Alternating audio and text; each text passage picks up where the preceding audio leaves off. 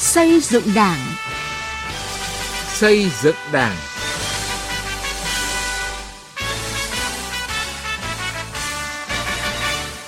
Kính chào quý vị và các bạn. Chương trình xây dựng Đảng hôm nay có những nội dung sau. Bài 3 trong loạt bài Xây dựng hoàn thiện nhà nước pháp quyền xã hội chủ nghĩa Việt Nam và một số vấn đề đặt ra với nhan đề Đổi mới công tác xây dựng thể chế pháp luật trong xây dựng nhà nước pháp quyền. Viện Kiểm sát Nhân dân tỉnh Thanh Hóa làm theo lời bác. Từ nghị quyết đến cuộc sống.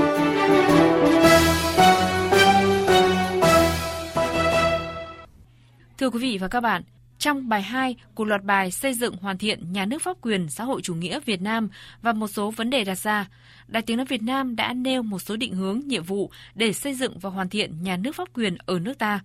Và một trong những nhiệm vụ quan trọng là xây dựng và hoàn thiện thể chế.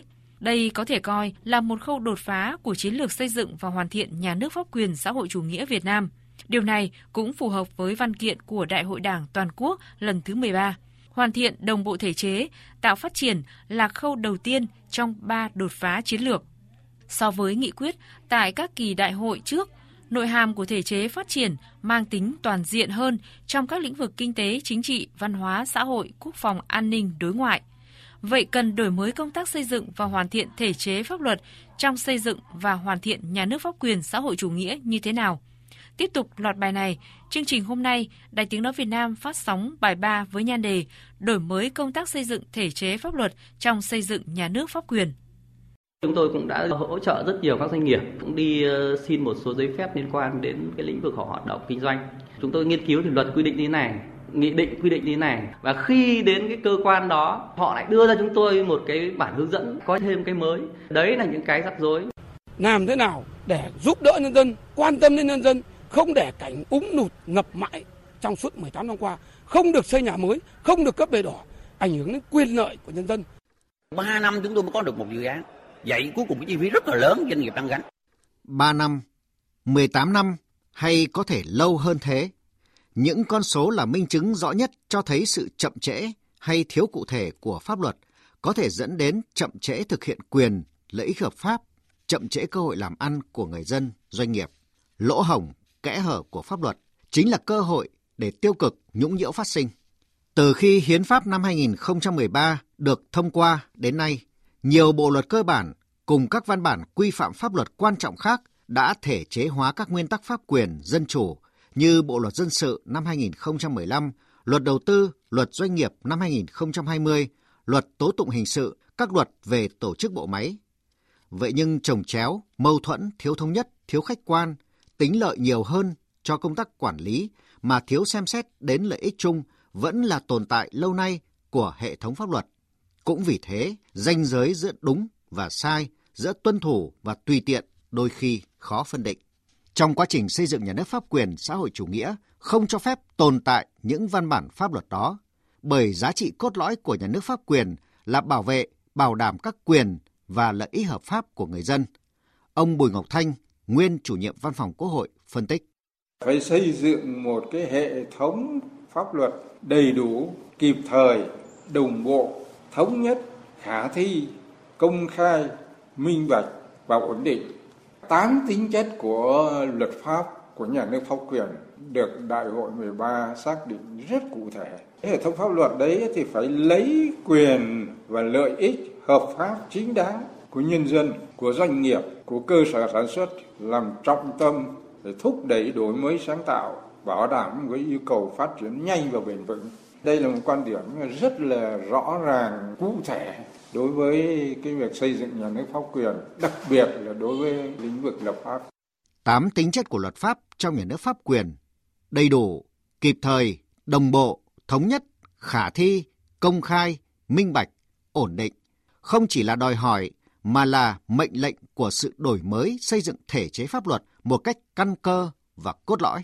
Đây cũng là yêu cầu của Tổng Bí thư Nguyễn Phú Trọng tại cuộc họp quan trọng đầu tiên của nhiệm kỳ Quốc hội khóa 15.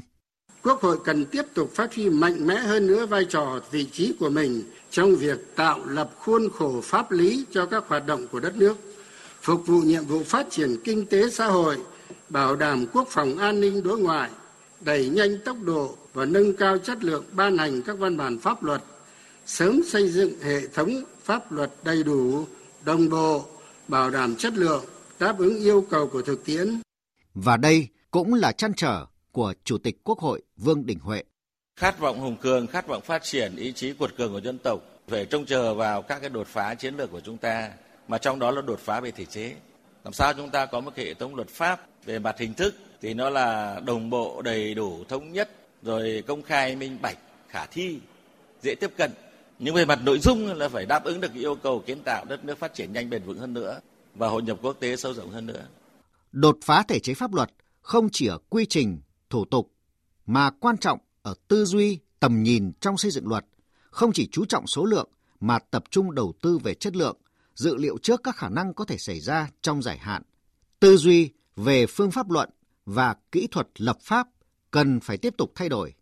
Theo tiến sĩ Nguyễn Sĩ Dũng, nguyên phó chủ nhiệm Văn phòng Quốc hội, phải rất coi trọng chất lượng soạn thảo, thẩm định dự án luật.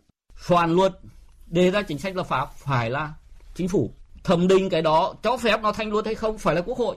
Thì thì năng lực của chính phủ là năng lực nhận biết vấn đề, tìm ra nguyên nhân của vấn đề, đề ra giải pháp, lập pháp để xử lý vấn đề đó. Còn năng lực của Quốc hội là đánh giá có cần cái luật đó hay không.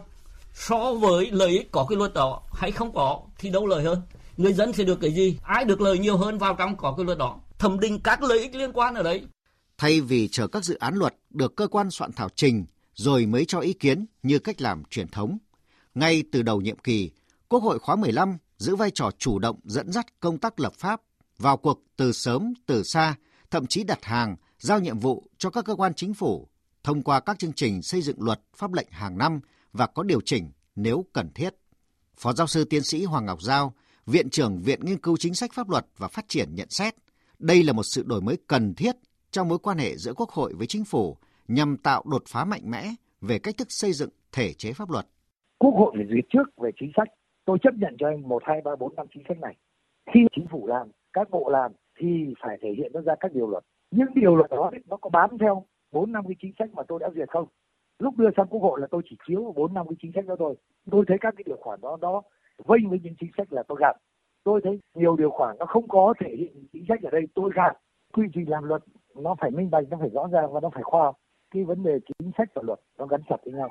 Ông Bùi Sĩ Lợi, nguyên Phó chủ nhiệm Ủy ban về các vấn đề xã hội của Quốc hội cho rằng phải có việc thẩm tra, xem xét, thông qua dự án luật là phương thức Quốc hội kiểm soát lại hoạt động của các cơ quan có thẩm quyền soạn thảo dự án luật. Luật pháp mà Quốc hội thẩm tra thống nhất để ban hành chính là làm cho quyền lực của nhà nước nó đi đúng với nguyện vọng tâm tư và đáp ứng được yêu cầu thực tiễn của nhân dân. Mục tiêu của nhà nước pháp quyền chính là xây dựng một nhà nước do dân vì dân và phải đáp ứng được yêu cầu thực tiễn của nhân dân. Không có thể chế đúng, không có thể chế có chất lượng tốt, dân chủ, công bằng, nhân văn, chứa đựng những giá trị cốt lõi của nhà nước pháp quyền thì không thể xây dựng nhà nước pháp quyền. Đổi mới thể chế pháp luật trong nhà nước pháp quyền xã hội chủ nghĩa của dân, do dân và vì dân cần có đột phá về tư duy, trách nhiệm và quyết tâm vì lợi ích chung trong hoạch định và thực hiện chiến lược xây dựng tổ chức thực thi pháp luật, chiến lược nguồn nhân lực pháp luật, đáp ứng yêu cầu phát triển, hội nhập và xây dựng dân chủ xã hội chủ nghĩa. Thưa quý vị, thưa các bạn, một trong những nhiệm vụ nhằm xây dựng và hoàn thiện nhà nước pháp quyền xã hội chủ nghĩa Việt Nam đến năm 2030 và định hướng đến năm 2045 đối với các cơ quan hành pháp là xây dựng nền hành chính nhà nước phục vụ nhân dân, dân chủ, pháp quyền, chuyên nghiệp, hiện đại, trong sạch, vững mạnh, công khai, minh bạch. Tiếp tục loạt bài bàn về việc xây dựng và hoàn thiện nhà nước pháp quyền xã hội chủ nghĩa Việt Nam và những vấn đề đặt ra. Trong chương trình sau, chúng tôi chuyển đến quý vị và các bạn bài viết xây dựng hệ thống cơ quan hành pháp, nâng cao hiệu quả quản trị quốc gia. Học tập và làm theo bác.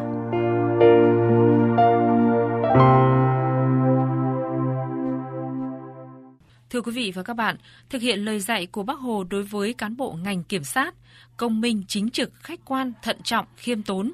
Những năm qua, cán bộ kiểm sát viên Viện Kiểm sát Nhân dân tỉnh Thanh Hóa luôn tu dưỡng, rèn luyện, học tập và làm theo, từng bước xây dựng hình ảnh người cán bộ kiểm sát đủ đức, đủ tài để bảo vệ công lý, bảo vệ pháp chế xã hội chủ nghĩa. Đảng bộ Viện Kiểm sát Nhân dân tỉnh Thanh Hóa xác định, để việc học tập và làm theo tư tưởng đạo đức phong cách Hồ Chí Minh có hiệu quả, trở thành việc làm thường xuyên, liên tục, nhất thiết phải kết hợp giữa lý luận và thực tiễn, giữa tuyên truyền giáo dục với hiệu quả và chất lượng công tác chuyên môn. Trên cơ sở đó, Đảng bộ thường xuyên quán triệt triển khai đầy đủ các nội dung học tập và làm theo bác tới toàn thể cán bộ đảng viên. Lấy năm đức tính mà bác Hồ dạy người cán bộ kiểm sát để xây dựng thành chuẩn mực đạo đức áp dụng đối với cán bộ đảng viên trong đảng bộ. Bí thư chi bộ Viện trưởng Viện Kiểm sát Nhân dân thành phố Thanh Hóa Phan Thị Bình cho biết, chi bộ đã lựa chọn những nội dung thiết thực để thực hiện việc học và làm theo lời bác. Hàng năm bám sát vào nội dung từng chuyên đề học tập và làm theo bác, căn cứ vào nhiệm vụ trọng tâm, đột phá của năm công tác, căn cứ vào chức năng nhiệm vụ của ngành kiểm sát nhân dân cũng như thực tiễn công tác đấu tranh phòng chống tội phạm tại địa bàn thành phố Thanh Hóa. Đơn vị đã chủ động lựa chọn những nội dung thiết thực để thực hiện việc học tập và làm theo bác. Đối với từng cá nhân, từng đồng chí trên cơ sở vị trí công tác, nhiệm vụ được giao sẽ đăng ký nội dung làm theo bác. Việc thực hiện các nội dung đã đăng ký có sự kiểm tra, giám sát thường xuyên của chi ủy chi bộ và tập thể lãnh đạo viện kiểm sát. Trong 10 năm qua, mặc dù phải thụ lý giải quyết một khối lượng công việc rất lớn với gần 33.400 tố giác, tin báo về tội phạm, hơn 25.000 vụ án hình sự, gần 49.000 vụ việc dân sự, hành chính, kinh doanh thương mại lao động, hơn 238.000 việc thi hành án dân sự hành chính, nhưng ngành kiểm sát Thanh Hóa luôn thực hiện đạt và vượt các chỉ tiêu được đặt ra. Trong đó nổi bật là tỷ lệ giải quyết tố giác, tin báo về tội phạm đạt tới 95,92%, vượt 5,92% chỉ tiêu. 100% các trường hợp bắt khẩn cấp đều chuyển khởi tố hình sự. Tỷ lệ giải quyết của cơ quan điều tra đạt 97,1%, vượt 17,1% chỉ tiêu. Tỷ lệ giải quyết án của Viện Kiểm sát đạt 99,91%, tức là vượt 4,91% chỉ tiêu. Trong đó, tỷ lệ truy tố chiếm 98,8%, đảm bảo 100% các vụ án truy tố đúng thời hạn, đúng tội danh, không xảy ra oan sai hoặc là bỏ lọt tội phạm. Theo Bí thư Đảng ủy, Viện trưởng Viện Kiểm sát Nhân dân tỉnh Thanh Hóa Lê Văn Đông, nhiều năm qua Viện Kiểm sát Nhân dân hai cấp ở Thanh Hóa luôn chú trọng nâng cao chất lượng hiệu quả trong giải quyết công việc, đảm bảo không có trường hợp nào đình chỉ bị can do hành vi không cấu thành tội phạm hoặc là trường hợp phải bồi thường, không có trường hợp nào Viện Kiểm sát truy tố, tòa án tuyên không phạm tội. Yếu tố con người, quyền con người, quyền công dân là tối thượng nhất. Trong suốt nhiều năm vừa qua thì chúng tôi chưa để xảy ra tình trạng quan sai, phải bồi thường. Bên cạnh đó thì chúng tôi phải bảo vệ chế độ chính trị, chế độ xã hội chủ nghĩa, quyền và lợi ích hợp pháp của tổ chức và cá nhân. Và ngoài cái việc thực hiện chức năng nhiệm vụ ấy, trong thực hiện chỉ thị 05 thì chúng tôi còn phải xác định là góp phần đảm bảo an ninh chính trị, trật tự an toàn xã hội, tạo hành lang pháp lý an toàn lành mạnh để cùng với tỉnh phát triển kinh tế xã hội bền vững. Qua công tác kiểm sát, Viện Kiểm sát Nhân dân hai cấp ở Thanh Hóa đã ban hành 341 kiến nghị phòng ngừa tội phạm và vi phạm pháp luật, trong đó có nhiều kiến nghị phòng ngừa do Viện trưởng Viện Kiểm sát Nhân dân tỉnh và Viện trưởng Viện Kiểm sát Nhân dân cấp huyện ban hành đến Chủ tịch Ủy ban nhân dân cung cấp và các cơ quan đơn vị có liên quan, được cấp ủy chính quyền và nhân dân ghi nhận, đánh giá cao. Ban hành 4.250 kháng nghị, kiến nghị trong tất cả các khâu công tác kiểm sát Số kháng nghị trong các lĩnh vực hình sự, dân sự, hành chính của Viện Kiểm sát Nhân dân hai cấp được tòa án chấp nhận đều đạt tỷ lệ hơn 95%. Bí thư tri bộ trưởng phòng 7, Viện Kiểm sát Nhân dân tỉnh Thanh Hóa Lê Đức Tùng cho biết. Chúng tôi cũng xác định làm những cái việc nó rất cụ thể thôi. Chẳng hạn như là khi mà thực hành quyền công tố, kiểm sát hoạt động xét xử ấy, thì mỗi kiểm sát viên phải thể hiện được bản lĩnh của người cán bộ kiểm sát kiên quyết trong đấu tranh phòng chống tội phạm. Cụ thể là ví dụ khi mà thấy cái bản án của cấp sơ thẩm xét xử là đúng người, đúng tội rồi thì kiên quyết bảo vệ đồng thời phải phát hiện ra để có những cái vi phạm, những cái thiếu sót để đảm bảo cho là pháp luật phải được chấp hành nghiêm chỉnh thống nhất. Với việc triển khai đồng bộ hiệu quả việc học tập và làm theo tư tưởng đạo đức phong cách Hồ Chí Minh, nhiều năm liên tục Viện Kiểm sát Nhân dân tỉnh Thanh Hóa được Viện Kiểm sát Nhân dân tối cao tặng cờ thi đua xuất sắc. Đảng bộ Viện Kiểm sát Nhân dân tỉnh được Đảng ủy khối các cơ quan tỉnh khen thưởng Đảng bộ trong sạch, vững mạnh, tiêu biểu. Năm 2021 được Ban Thường vụ tỉnh ủy Thanh Hóa tặng bằng khen đạt thành tích xuất sắc trong thực hiện chỉ thị số 05 của Bộ Chính trị.